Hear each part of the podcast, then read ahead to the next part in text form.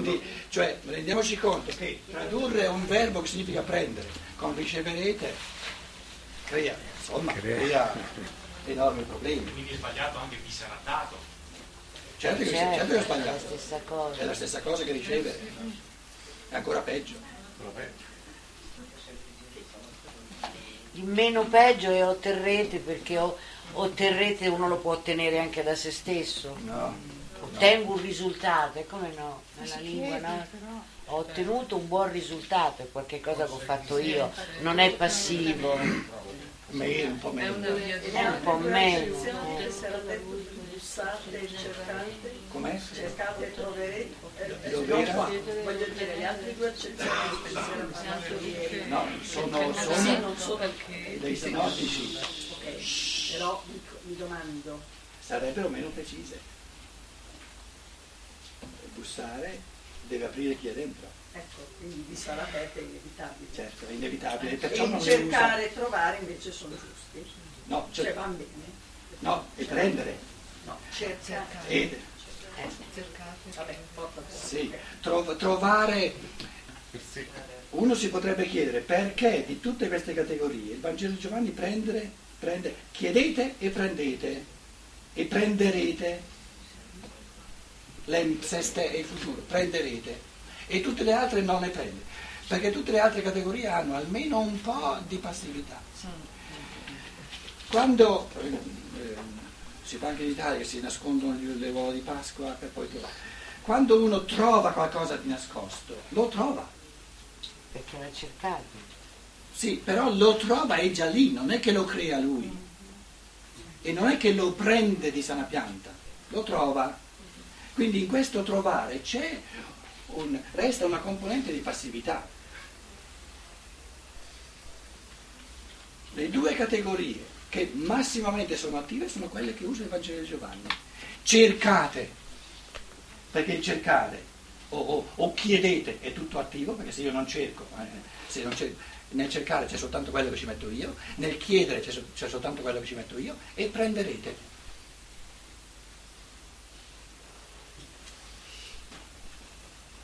Sono le categorie più attive di, tut- di tutte quelle che, che- che abbiamo ricordato. Molto bello eh, scoprire queste cose sempre di nuovo nel Vangelo di Giovanni. Tra l'altro affinché la vostra gioia sia piena. Finché io resto, finché io, come dire, eh, eh, finché io faccio l'esperienza del dato di natura che c'è e ci deve essere perché è necessario, ma finché ho l'impressione che il dato di natura sia essenziale al mio essere, la mia gioia non è piena.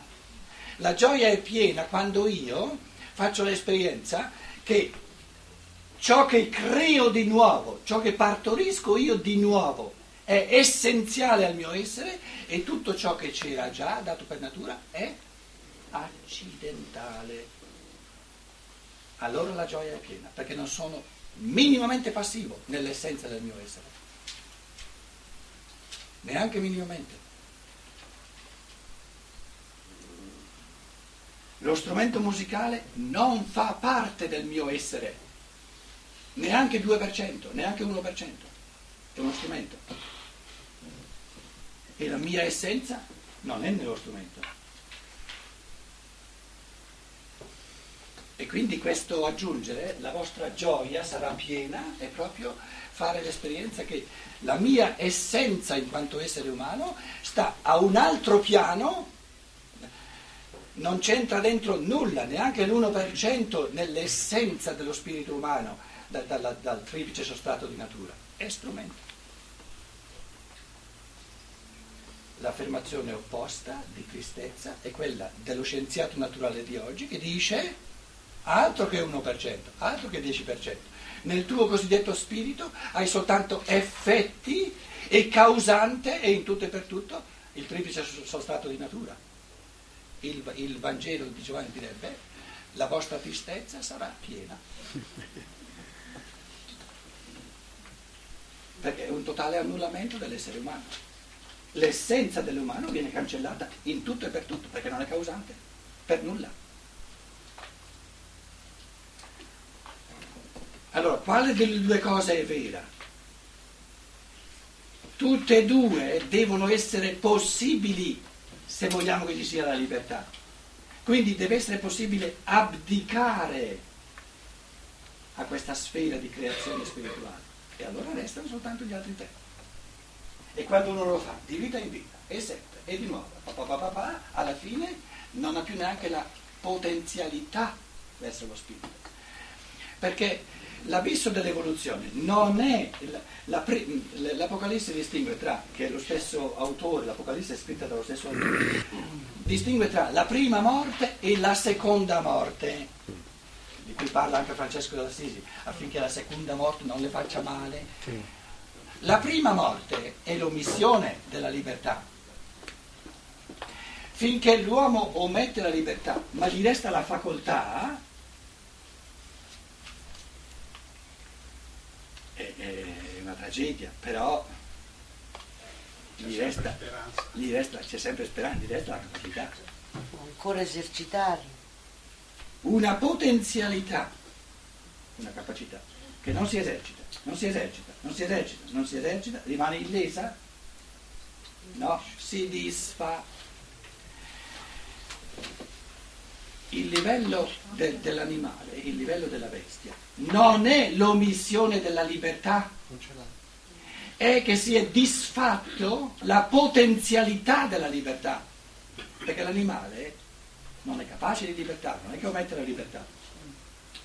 Adesso ditemi voi se è possibile in una vita sola disfare, distruggere tutta la, la potenzialità di libertà insita nello spirito umano.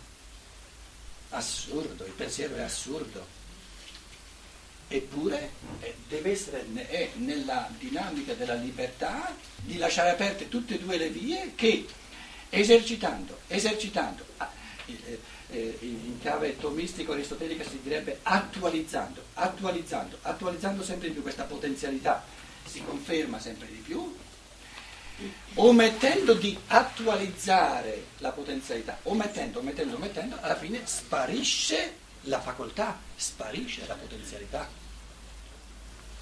Quindi l'essenza dell'animale non è l'omissione della libertà, è l'assenza di facoltà di libertà, l'assenza di potenzialità di libertà. Perché se l'animale fosse un essere che omette la libertà sarebbe un uomo cattivo, non un animale.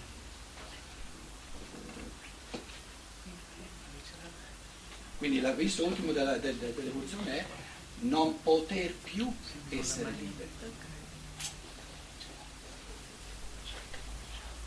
Quindi l'umano non c'è più. Quindi non vengono esclusi gli esseri umani. Finché c'è l'umano, nessuno. Viene disfatto l'umano. Eh, io ho sempre detto, no? basterebbe riflettere su queste cose così fondamentali che il quesito, la domanda che si chiede se si vive una volta sola o se si vive più volte diventa subito eh? Diventa subito assurdo pensare che, che, che, che all'essere umano, eh, con, con, queste potenzialità di evoluzione infinita, gli venga dati soltanto un paio, di, un paio di decenni sulla Terra. Poi, tra l'altro, con esseri umani che magari nascono morti bambini, o che muoiono da bambini piccoli, come la mettiamo? Dove li mette il Padre Eterno? In paradiso non ha fatto nulla per arrivarci. All'inferno non ha fatto nulla per arrivarci. Dove li mette? Eh, hanno, hanno, inventato il limbo che è un'area di parcheggio, ma non si sa a che cosa serve. Che poi dovrebbe essere eterna come le altre, sì, no? ma dicono per cui no. figurati un po'. Infatti no, non collocano lì tutti gli esseri umani prima di che esistano. Anche, certo. certo. Colloca?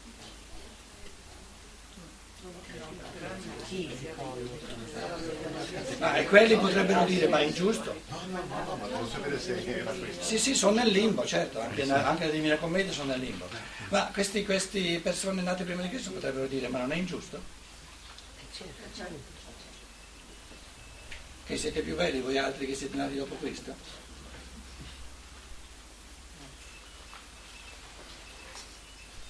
Ci sono tante cose da pensare nel cristianesimo tradizionale che non sono state pensate, proprio non ci sono state proibizioni di pensiero, proibizioni di pensiero. Ma il fatto che noi adesso siamo a questa svolta Un po' più forte, per Il favore. fatto che adesso siamo in questa svolta e quindi possiamo scegliere di vivere da una parte o dall'altra, vuol dire che nella realtà attuale ci sono tutte e due le figure, persone che stanno omettendo e persone tentano di non omettere. E quando si incontrano queste persone, cioè È normale. Succedono, succedono scintille più o meno grosse a seconda co- come le viviamo, come le, le viviamo continuamente. Ognuno di noi omette, fa e omette, sì, però nel momento in cui una persona non omette e quindi realizza... No, non esiste, non esiste un non omettere su tutta la linea o un omettere su tutta la linea, quello arriva soltanto alla fine. No, la mia domanda è questa, eh, per poter omettere uno deve fare sempre una scelta di omettere. No, no, basta lasciarsi andare. Quella è la differenza. Basta? Per non omettere devi andare. scegliere. Per non omettere ci devi mettere una, una decisione di volontà. Invece per omettere basta che non fai nulla. Eh, quello è il è la fregatura. Mica ti devi sforzare a omettere.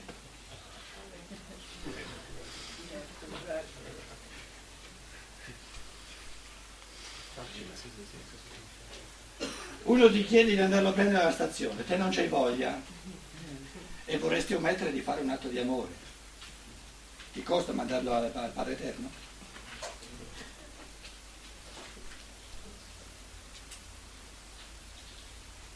Non c'hai voglia e resti a casa? È facile. Che cosa è più difficile? Dire no, salto in macchina e lo vado a prendere. Lei ti devi, lei ti devi dare una mossa. Ma per restare nella stanza non ti devi dare una mossa, non ti muovi, resti nella stanza. Invece per muoverti e andare alla stazione ti devi dare una mossa. Ma è così ovvio. Per attualizzare la libertà bisogna darsi una mossa, perché se venisse da solo non sarebbe libero. Però il non libero, siccome non è libero, viene da solo. Lasciarsi andare, viene da solo. Tanto è vero che, tanto è vero che- tanto è vero che non si dice farsi andare, ma si dice lasciarsi andare. L'aumento delle malattie depressive è È questo, ma proprio questo, ma proprio questo. Per cui qui questa struttura dell'evoluzione del- diciamo, del- dell'essere umano è che la gioia avviene soltanto dopo la sofferenza, questa è la struttura. Ora, la depressione è eh, in fondo il meccanismo psicologico di avere la gioia senza la sofferenza. Sì, ma è una sofferenza però, sì. Se tu sei stanco, non hai voglia di andare alla stazione, ti devi vincere minimamente. Ma è questo il termine tecnico di sofferenza? No, Ma parlava di dicevo, depressione in depressione. realtà è una grossa sofferenza. No, non è vero, no, no, no, è un fenomeno molto più complesso. Eh, lo so, infatti immagino, immagino ma La depressione non è un fenomeno morale, è un fenomeno di coscienza molto complesso, è, un fen- è- è non aver capito la struttura dell'evoluzione dello spirito umano. È in fondo l'inganno di coscienza che vorrebbe star bene, vorrebbe, eh, senza darsi una mossa. E, e perché, e perché è difficile, perché è difficile convincere un, un de- un depressivo? No, perché non vuole darsi una mossa. Ma c'è anche il fatto che di solito un depresso è anche molto arrabbiato. Eh, perché non vuole darsi una mossa. E guai se tu gli dici guarda che ti devi dare una mossa e poi eh, va via la depressione. No, lui non vuole darsi una mossa. Ma anche perché in fondo pensa che la gioia ci possa essere senza sofferenza, ma in realtà probabilmente non è gioia quella. No? Eh beh, m- m- l'essere depressivi questo non è gioia. Esatto, quindi è qua che... Io mi chiedo, Una volta non sta mica bene. Cioè, scusami, eh, Ecco, quindi Eh, l'unica cosa che ci salva è di sperare che non stia bene più di tanto. Perché quando non gli va più di non star bene, eh, eh, cambierà le cose. Ma finché se la gode la depressione, eh, non c'è nulla da fare. Però normalmente poi da distribuisce le colpe, se una persona depressa dice io non sto bene perché quella persona mi guarda così, perché quello là. Cioè, Ma e quando subentrano i, psi- i psicofarmaci allora le cose peggiorano ancora di più? Penso, no? Perché se è uno stato passeggero che te lo gestisci può anche... Cosa, cosa fanno gli psicofarmaci? Lungo la coscienza. Andiamo un po' adesso per sommi capi, eh, sono fenomeni che andrebbero considerati in un modo più, più minuto, però come orientamento fondamentale, che gli, gli psicofarmaci sono fatti apposta per protrarre la, la depressione più a lungo possibile. E come lo raggiungono? Attenuandola apparentemente. E siccome apparentemente si attenua, diventa più lunga. a vita. È così. Sarebbe meglio invece eh, se, se via gli psicofarmaci no? e, e i contentini delle persone attorno eh, sempre di meno e poi arriva un momento e dice eh no, non ci trovo più gusto. E solo quello funziona. La convinzione che dice non ci trovo più gusto. Allora è finita la depressione. La presa di coscienza. La depressione è autogodimento. Nessuno di noi può vivere senza autogodimento, però ci sono autogodimenti un po' più intelligenti e autogodimenti un po' meno intelligenti. E la depressione è uno dei tipi di autogodimento meno intelligenti che ci siano. Però vaglielo a spiegare te. Cioè tu stai affermando che il depresso gode della sua depressione? Certo, se no ne esce fuori subito. E perché si spara un certo? Com'è? Perché si spara? Eh, Perché ha paura che questo godimento termini. ma tu hai mai avuto a che fare con un depresso? No, no, ma stiamo a 100. Capito? E lui si mette in testa, dice, se questo, se questo autogodimento termina, prima di tutto mi devo ricredere, deve capitolare di fronte agli altri perché gli devo dimostrare che, che funziono bene anche senza essere depresse. E già questa capitolazione non tutti sono capaci di ingoiarla, capito? Ah, finalmente ti sei dato una mossa. Poi si, si immaginano di poter vivere soltanto così e di non poter vivere come uno che sta bene, che è contento, e si sparano. C'hanno paura di Com'è? Sì, sì, però non, non dà- non dà neanche la soddisfazione agli altri. Pietro, tu hai avuto mai a che fare con un depresso? Beh, sono dappertutto, scusa. No, voglio dire, io i depressi l'ho visti non godere, soffrire tantissimo. Però c'è, sì, ma io... Alla fine è lui che vuole. Che lui che vuole, d'accordo, perché non esercita. Guarda che il fenomeno psi- psicologicamente è complesso. Ci sono persone che più soffrono e più godono la Eh, sofferenza. ti vengono a raccontare tutte le malattie. vittima. 25. Queste cose ve le ho dette in eh, immagini, in similitudini, in, eh, in, ehm, Parabole. parabole, in paragoni. Viene l'ora in cui, non più in parabole, non più in paragoni, non più con le immagini, parlerò a voi, ma parresia. Apertamente, trovate nella traduzione. Sì. Parresia significa panrema, panrema,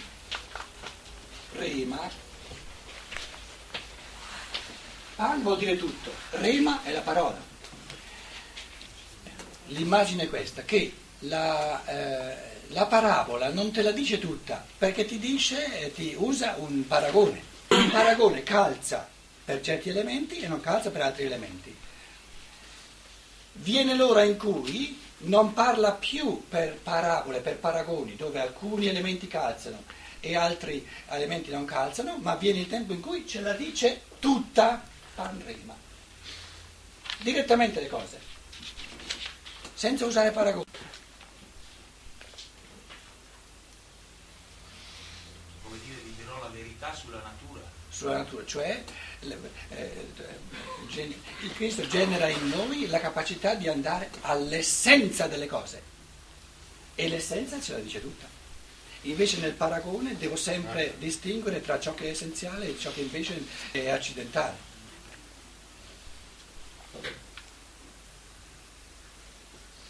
Cosa avviene nel passaggio dal bambino che- al quale raccontiamo le fiabe, dove ci sono immagini, il passaggio dall'immagine al concetto. Immagine, la fiaba, e poi da adulti abbiamo il concetto. Nell'immagine c'è l'essenziale e l'accidentale, tutto mis- mischiato. Il concetto è la capacità dello spirito di cogliere l'essenza.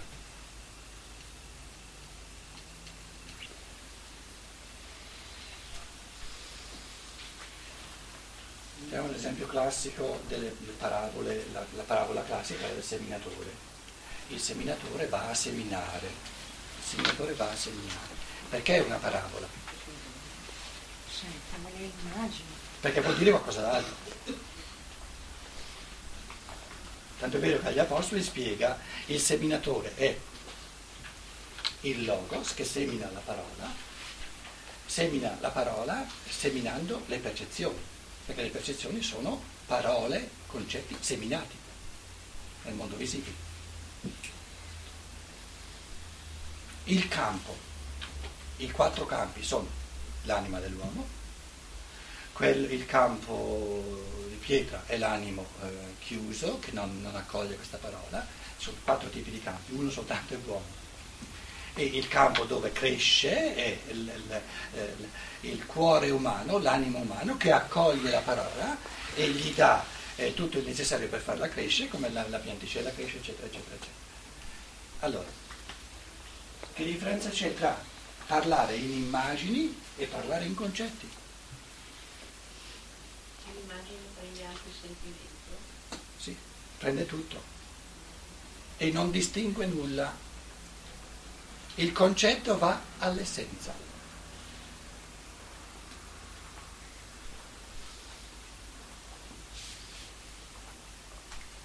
Il seminatore, vedo l'immagine,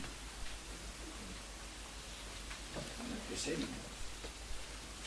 Agli apostoli il seminatore è il logos. Cosa ho adesso? Concetto.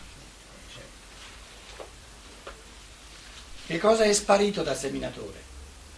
L'immagine. Tutto ciò che è esterno, accessorio, accidentale. Cioè, io da un concetto posso fare mille immagini usando, invece da un'immagine se c'è un concetto devo andare a quel concetto unico. Certo, certo, certo, certo. Quindi il concetto deve essere molto più preciso che non l'immagine. Però è più povero, Sì, un po'. per l'immagine è più ricca. Però dal concetto nasce un'infinita possibilità di immagine se c'è la capacità dell'anima Ecco, di, di- di quindi supponiamo, allora, l'immagine è la dimensione, eh, parlo per semplificazioni, eh, si potrebbe- queste cose si potrebbero naturalmente, eh, come dire, si potrebbe fare, farne la base per delle riflessioni psicologiche, psicologiche ehm, filosofiche, eccetera. no? Lo facciamo abbastanza, però ehm, dobbiamo anche andare avanti col testo. Allora, eh, riassumendo, l'immagine è il mondo dell'anima e il concetto è il mondo dello spirito. Se noi ci chiediamo che cosa è meglio, eh, chiediamo la domanda sbagliata, perché l'uomo è fatto di tutte e due. Quindi l'uomo sano, l'uomo completo, sa, eh, proprio è come una, un'altalena, sa eh, vivere sia nel mondo del concetto sia nel mondo dell'immagine. Ci sono eh, certe cose che vanno dette meglio, perché magari sono troppo complesse, o magari non abbiamo ancora una scienza dello spirito così, eh, così minuta da poter concettualizzare tutto, ci sono delle cose che eh, ci, dire, ci giova di più, ci, ci aiuta di più a esprimerle in immagini e allora eh, è meglio se siamo capaci di tradurre tutto quello che c'è anche in immagini e ci sono altri passi evolutivi, altre cose per le quali ci serve meglio il concetto. Allora che cosa è meglio? Saper fare tutte e due.